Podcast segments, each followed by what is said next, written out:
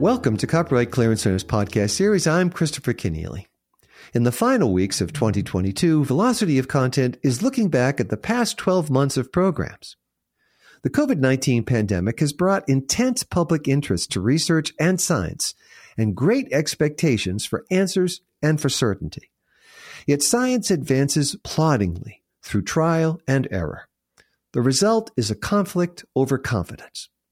In July, Elsevier launched a global collaboration to understand the impact of the pandemic on confidence in research and to learn how researchers may better maneuver in a rapidly changing scientific landscape. At Elsevier, Ann Kitson is Senior Vice President and Managing Director of The Lancet and Cell Press. She leads the Confidence in Research project. You represent two of the world's most important and widely respected scientific journals. How serious is this crisis of confidence in scholarly publishing and research generally? The main opportunity here is that the pandemic and our experiences of the past two years are a chance to reinvigorate discussions how the various players associated with the research environment can really drive confidence in research and what, of course, uh, those drivers are, or indeed reaffirming them. But to your question, I believe labelling as a crisis is overstating this, but there are some growing strong challenges it's incumbent on all of us to address together. Uh, we collaborate already, but we need to continue to do so and even more now in this very rapidly evolving landscape. So what happened in the past two years with the pandemic is firstly the speed of scientific endeavour and progress, if you will, increased tremendously um, as policymakers, scientists and the industry collaborated on a scale like never before. And that led to very effective treatments being developed and regulated for use in a fraction of the time. However, that said, we've also seen an exacerbation and an acceleration of trends that have been known for many years. And the pandemic very much shone a, uh, shone a spotlight on science and its practice, and public engagement is now higher than ever before. And some concerns were raised. Why are we doing this?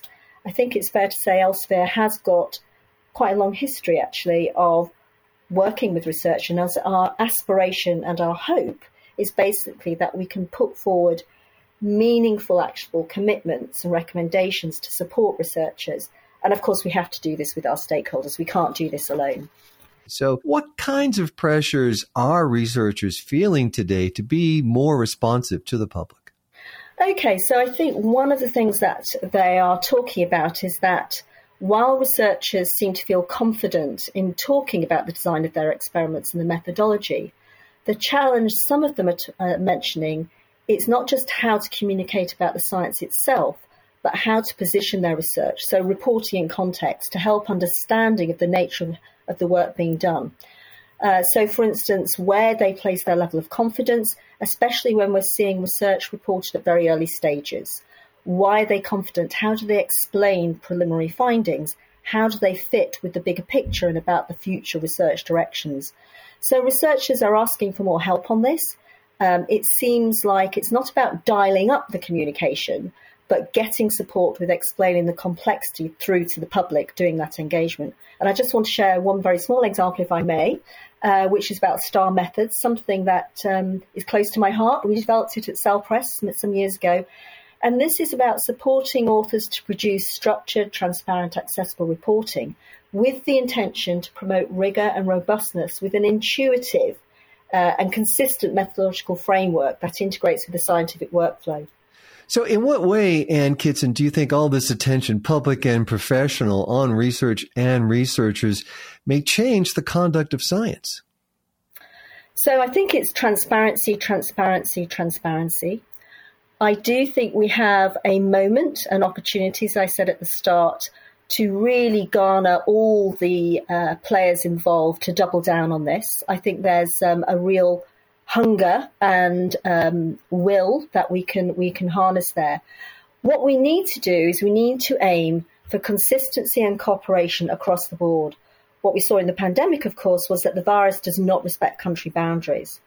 I also think there's a point about research culture and incentivizing the communities, particularly early career researchers, to adopt best practice, to make their research reporting transparent and as accessible as possible. And there's an educative part if you will, to this too with publishers and funders who should and do play a part. So it basically boils down again to having a renewed collective uh, commitment to focus to work on this together.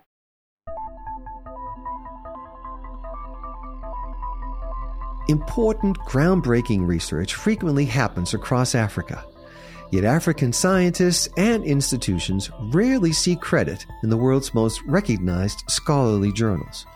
African researchers are not the only ones whose careers are affected by so called parachute research.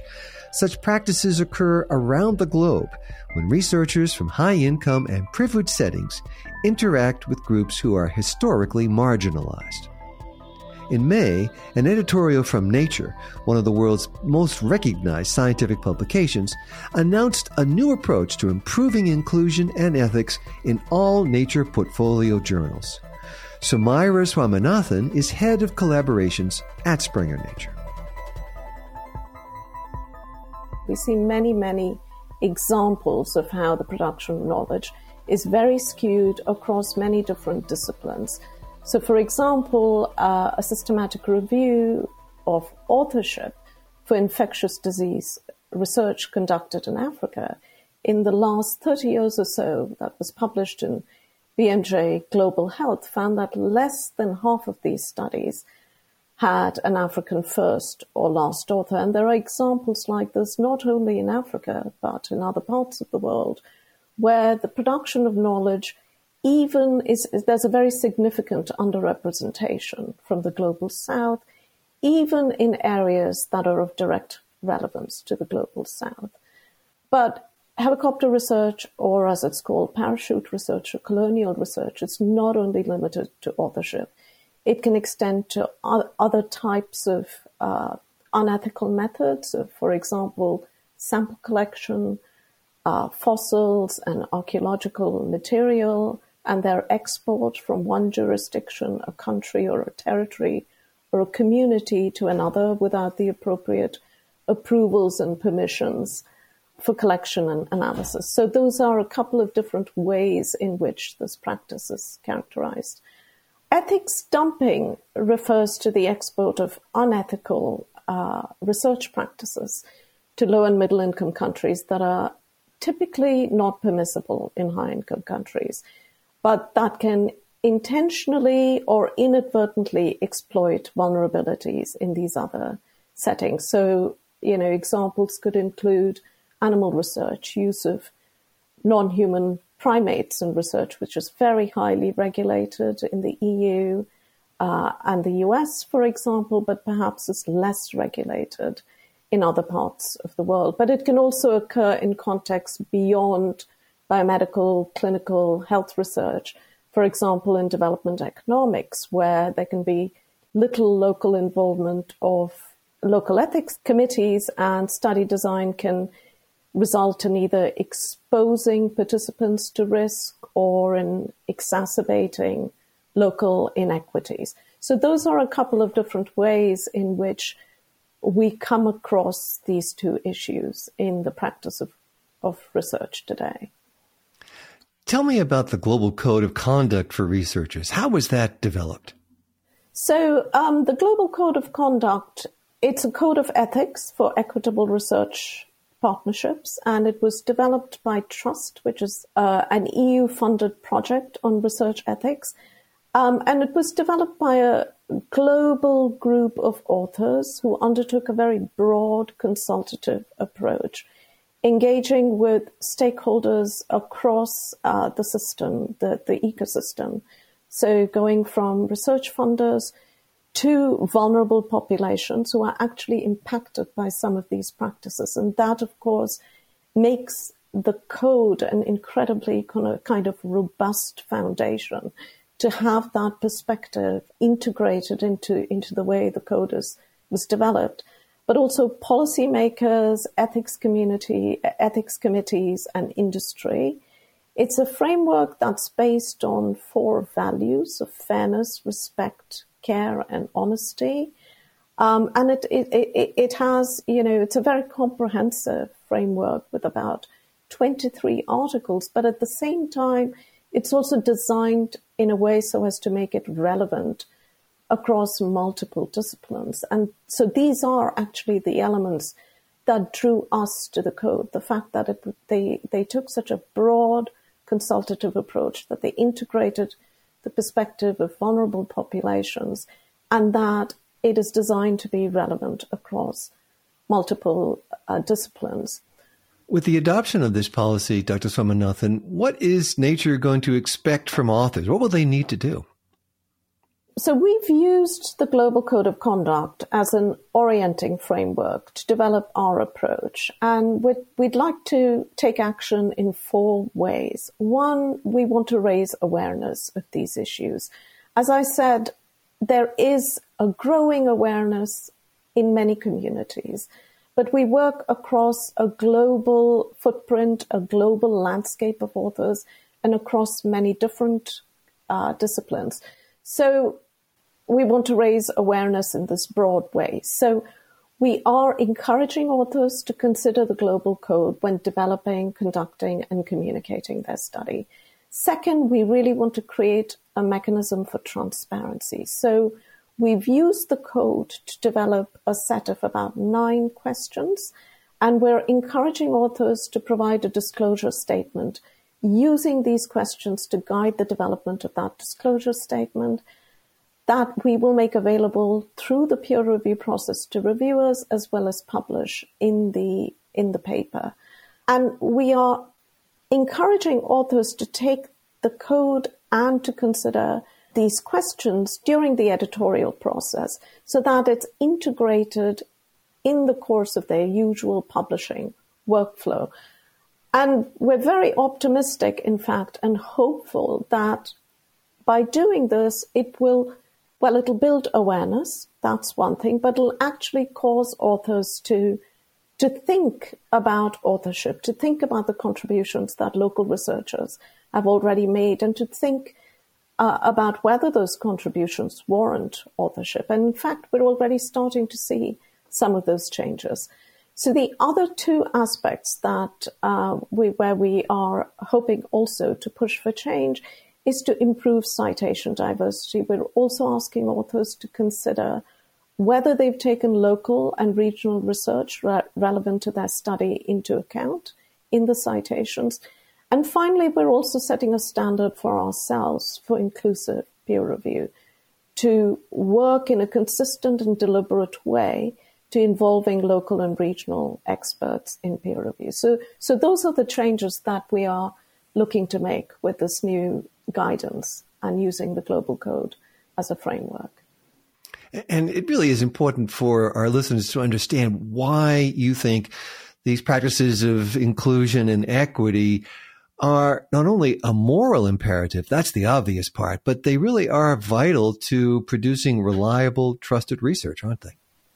Yeah, that's a really good question. Um, I mean, you can imagine many ways in which the expertise and perspective of local researchers could be valuable to add cultural context, understand local impacts of research, interpret data, have knowledge of field study sites. But I'll give you an example that's very relevant uh, to many of us today, where there's a growing recognition of the absolutely vital contributions of Indigenous knowledge and Indigenous practices and collaborations, and that has to do with managing wildfire risk.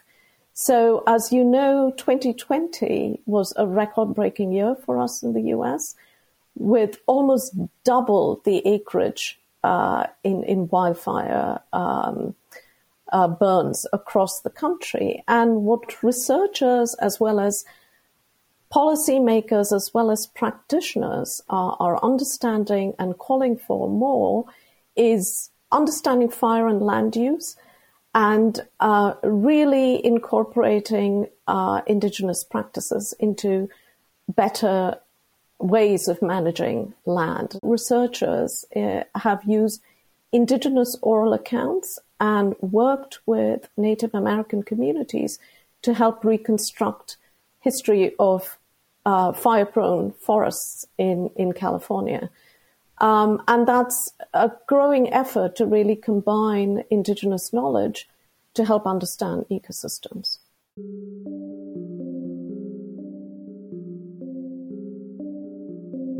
In publishing, open access is transforming the scholarly journal. In the laboratory and the university, open science is remaking research. For this new open environment, best practices with data are those that strive to be efficient, transparent, and fair. That is, findable, accessible, interoperable, and reusable. CCC has a long-standing interest in quality data for our rights licensing programs, as well as for RightsLink, our open access solution.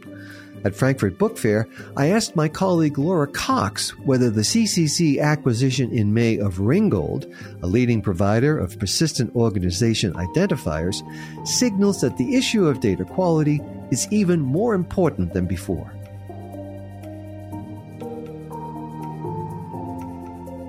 We're moving into a much more complex environment as the, we gradually transition to open access and open science. Um, and so the, the issues around data, um, the quality of the data, the accuracy of the data, the, the, the ability to link data becomes more and more important. You know, we're tying all that of that information together to produce um, the, the transformative deals that, that further this effort to move to open access, which everyone is behind.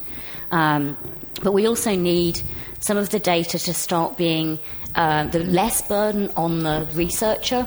Um, because they're still having to input a lot of this information and it's still difficult. And it really needs to start earlier in the process, in the, you know, in the funding process, in the grant application process, and for persistent IDs particularly to flow with that through downstream and, and throughout the, the, the cycle, and, and then you can pull back to analytics. And, and, publishers with these various agreements, they're, they're under pressure. Yes. Because um, the funders are expecting compliance, they're expecting compliance from the authors, from the researchers, but that responsibility does sort of bleed into the publishing world. It, it does, and, and it's complicated because um, funders have var- a variety of mandates. Um, they use different terminology and language to mean similar things in their mandates. Um, we haven't got any standards set around how we communicate that through into systems um, to enable authors to make the right choices about their, the journal that they're selecting, or um, in the cases where they have multiple funding sources, those funding mandates can, can actually be quite different and occasionally conf- uh, conflicts. Tell us a little bit more about the role that quality data plays in this ambition to have organizations be, be, be data driven and to be making decisions around data. So, I mean, you, have described to me, anyway, Chris, in the past as, as data as being a bit blurry. Um, and so we add metadata to it. So we, just, we, we have descriptions of that data. And then when we add persistent IDs, we bring it into focus. And those persistent IDs are interoperable. And that's the key word, is that we're, we're creating something that is a permanent piece of information that can be linked from one thing to another. So we can look at collaborations. How often does author A collaborate with, with author B, and which institutions that, and what are they working on, and who's funding them? This is all information that plays back into the system and drives decision. It, it enables decision making. We have methodology where we're generating preprints. Um, then there's you know submission processes. There are there's access to those articles, there's usage, the citation, and um, and ultimately analytics that help us understand impact and whether, mm. you know, we're meeting diversity and inclusion goals or sustainable development goals that genuinely benefit society.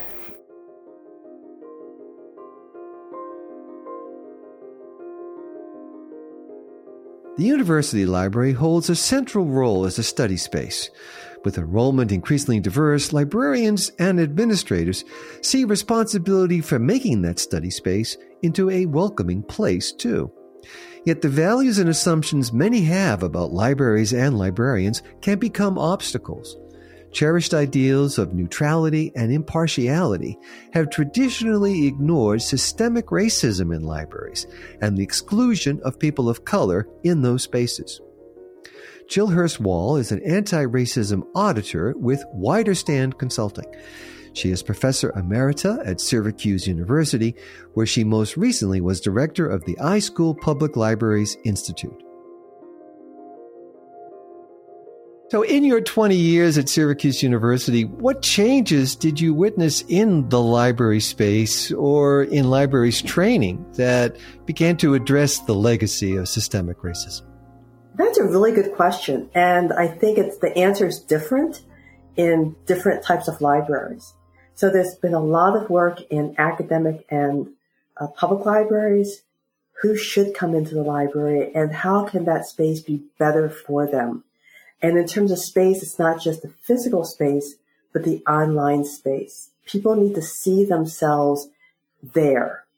One of my biggest criticisms of all types of marketing, library marketing, school marketing, marketing, marketing, it doesn't matter, is that they will use pictures and videos that the person doing the video was able to take and thought were great but not images, not videos that really represent who uses that space or who, who should use that space.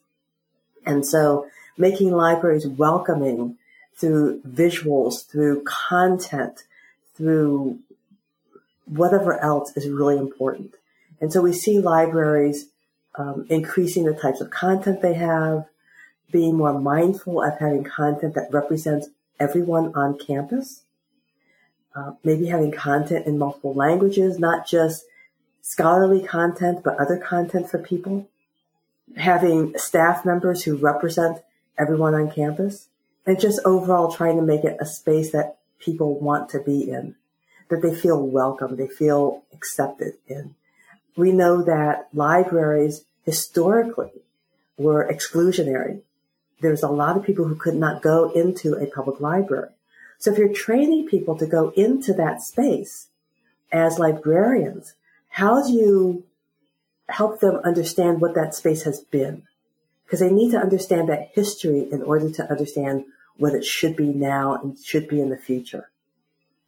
And Jill Hurst-Wahl, you're talking about making a library a welcoming space. Clearly, this is not just about hanging a welcome sign on the door. There's a lot of work involved. And it must be daunting for many librarians who've been in the profession a long time and think of themselves as, as good librarians. They do think of themselves as good librarians. It can't be us. We're not the problem. We're welcoming. We have the best of intentions, which means that we're not actually looking at what we're doing as librarians. And so we need to learn more about racism and about being anti-racist. We need to maybe have someone else look at what we're doing. I, I, having done this work now for a while, I really do advocate for having a third party, no matter who that third party is, look at what you're doing because you're going to say, we're fine, but maybe you're not fine. And that third party will see where there's some problems in your organization.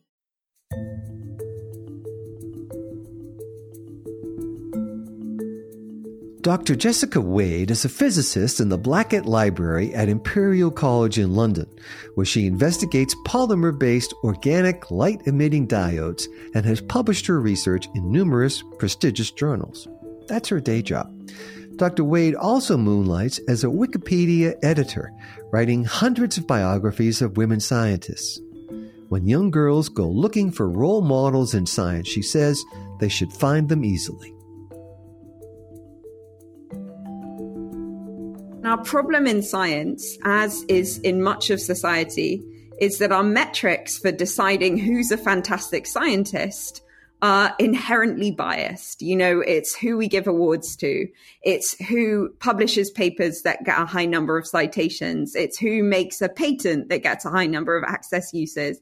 It's who gets in big grant funding. And we know in science that those, those metrics are fundamentally broken. We know that we disproportionately fund and support and speak about scientists from certain institutions, from certain parts of the world. And largely those scientists are men. And so if we're awarding and celebrating and talking about these scientists, it's a lot easier to write a Wikipedia page for them because they tick all those boxes. They fulfill that notability criteria very quickly. Whereas women scientists can be doing absolutely extraordinary things, often in much more challenging circumstances because they don't have that funding, they don't have that prestige, and they might have caring responsibilities.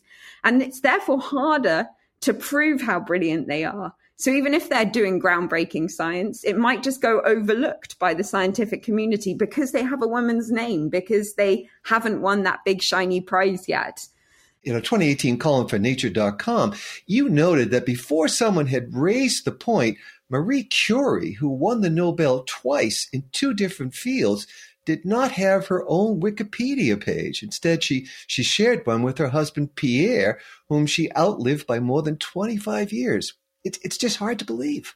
It's remarkable, right? And on the day that Donna Strickland won the Nobel Prize for Physics, our most recent woman physicist laureate, our most recent Nobel laureate who is a woman. She didn't have a Wikipedia page either. And not because Donna Strickland hasn't done hugely notable and important science, but because the biography that had been tabled about her or had been written about her didn't fulfill Wikipedia's notability criteria. So you have this kind of ongoing battle between you as the editor and the contributor and the advocate and the passionate person and what the editing community at large deem notable enough to remain on, on the world's most important encyclopedia. So I don't think that the majority of Wikipedia editors are misogynistic or racist or things like that. I just think that we've built a system in academia and theatre and the arts, you name it, where we really celebrate an incredibly defined view of what's brilliant. It's the same in politics, I suppose. And it's really difficult to change that worldview to say, hey, people may not look like that and they may not have been trained at Harvard or MIT or Yale or Stanford, but they can still be brilliant researchers. They can still be brilliant scientists. And I think because society has a difficulty reconciling that, so does Wikipedia and the editing community at large. Well, that's critical, isn't it? I mean, this is about scientific achievements by women. This is not about women as such. It's about their scientific achievements. That's what you're really stressing. Oh yeah, completely 110%. And and kind of contributions to the way we think. You know, I fundamentally believe that diverse teams do better science. You know, you think about a question in a different way, you come up with new ways to investigate and analyze data and interact and collaborate. And there's various studies that show that the more diverse a team is, the more impactful their research is and the more highly cited it is and the more broad reaching societal implications it should ha- it has and so we definitely know diversity works and i think that particularly because we've left women's voices out of this kind of conversation about scientific discovery for so long, we've missed out on so many opportunities to do great research and to, to learn great things. And that's what I really strongly believe. So not only is it important to celebrate the women scientists who who have already done brilliant, wonderful things, and to make sure everyone knows them and they become household names. But also to support more people from historically marginalized groups to become scientists in the first place so that we can make bolder and bigger discoveries and I guess ultimately save the planet.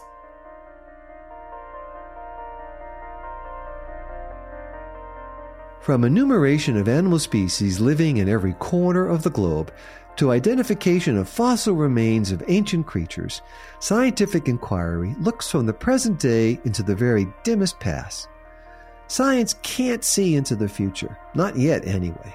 The responsibility to make the future a place that is welcome, inclusive, and understanding lies with all of us. Our co producer and recording engineer is Jeremy Brieske of Burst Marketing.